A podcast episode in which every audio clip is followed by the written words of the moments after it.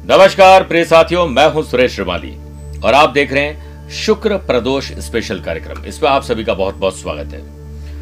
दैत्य गुरु शुक्राचार्य, वैसे तो राक्षसों के गुरु हैं, लेकिन शुक्र सबसे इंपॉर्टेंट प्लेनेट में से एक माना जाता है। क्योंकि जितने भी लोगों को प्रॉस्पेरिटी चाहिए, विलासिता चाहिए, या यूँ कहें लग्जरी लाइफ चाहिए, प्यार, इश्क, मोहब्बत लव पार्टनर और लाइफ पार्टनर के साथ बेहतर रिश्ते चाहिए, अच्छे वस्त्र, आभूषण और अच्छी सौंदर्य वाली चीज़ें चाहिए तो सब कुछ शुक्र के अंतर्गत आती है। जब भी कुंडली में शुक्र ग्रह कमज़ोर हो और आपको ये सारी फैसिलिटीज़ नहीं मिल रही है तो जिस दिन प्रदोष हो और वो भी शुक्रवार को हो तो आपको ये तीन उपाय ज़रूर करने चाहिए। इन तीन उपायों से हेल्थ हैप्पीनेस मैरिटल लाइफ में पॉजिटिविटी आएगी। ये कब होता है, ये जान लीजिए। वैशाख मास का दूसरा और मई का पहला प्रदोष व्रत है और वो भी शुक्रवार को होने जा रहा है, इसलिए इसे शुक्र प्रदोष कहते हैं। तेरह मई को है, इस दिन प्रदोष काल के शुभ मुहूर्त में भगवान शंकर यानी भोलेनाथ की पूजा अर्चना करने से नकारात्मक ऊर्जा दूर होती है और लव पार्टनर लाइफ पार्टनर के साथ खुशहाली आती क्यों? इसे समझ लीजिए। सबसे पहले तो भोलेनाथ, जो कि छोटी छोटी चीज़ें अगर आप उन्हें अर्पित करते हैं तो भी खुश हो जाते हैं। दूसरा, भोलेनाथ के सर पर चंद्रमा सुशोभित है, जिसे हम भाल चंद्र कहते हैं। चंद्रमा मन और मस्तिष्क के लॉर्ड है।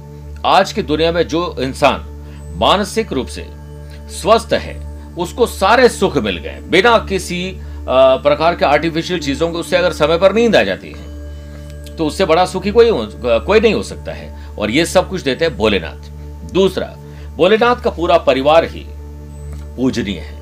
और उनके जैसा दाम्पत्य जीवन, शिव और पार्वती जैसा सभी लोग चाहते हैं। इसीलिए व्रत उन्हें समर्पित किया जाता किसी भी प्रदोष व्रत में भगवान शिव जी की पूजा शाम के समय सूर्य अस्त से, यानी सनसेट से 45 मिनट पहले और सूर्य अस्त के 45 मिनट बाद तक की जाती है। शुक्र प्रदोष की पूजा करके जीवन के समस्त रोग, दोष, शोक, कलह, क्लेश, अज्ञात, भय, मानसिक तनाव दूर हो सकता है। इस व्रत को करने से आँखों के रोग, दाम्पत्य जीवन की परेशानी समाप्त हो जाती है। इसी के साथ अगर आप शुक्र प्रदोष के दिन कुछ विशेष उपाय कर लें तो आपको अपने पर्सनल लाइफ में बहुत लाभ मिलेगा। प्रदोष व्रत के दिन कपूर का विशेष प्रयोग करना चाहिए। कैसे? समझ लीजिए। कपूर को वैसे तो हम लोग आरती करते हुए या आरती करते समय पूरे घर में दिखाते हैं और देवी देवताओं के सामने कपूर जलाने से अक्षय पुण्य की प्राप्ति होती है और घर की नकारात्मकता दूर होती है। घर में वातावरण सुगंधित होता है और घर के सभी सदस्यों के बीच प्रेम के संबंध बनते हैं। कपूर जलाने से पितृदोष वास्तु दोष समाप्त होता है। साथ ही राहु केतु जनित दोष भी समाप्त हो जाते हैं।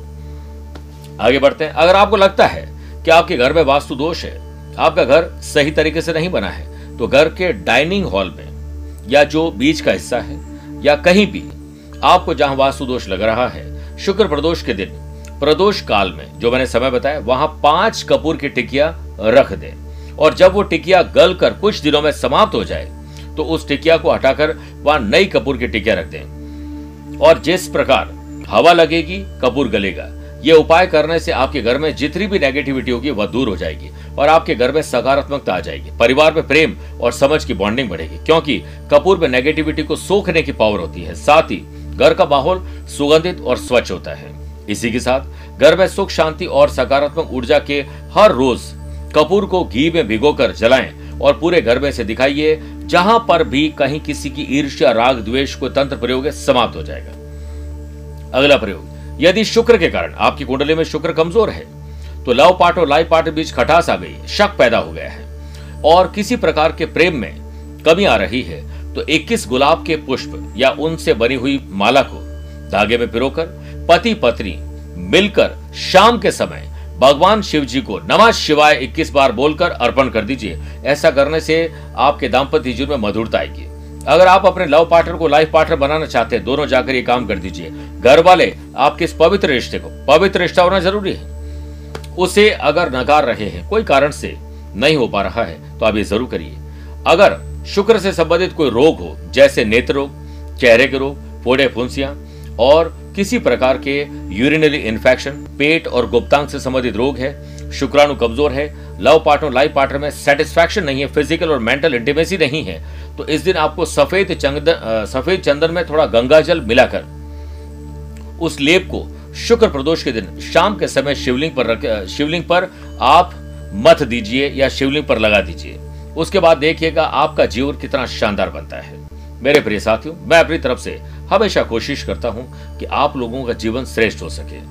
लेकिन आपको सिर्फ़ इतना करना है कि आपको अपना और अपनों का जीवन श्रेष्ठ करना है। इसी प्रकार से हमारे साथ बने रहें। ईश्वर आपकी हर मनोकामना पूर्ण करे। आज के लिए इतना ही। प्यार भरा नमस्कार और बहुत बहुत आशीर्वाद।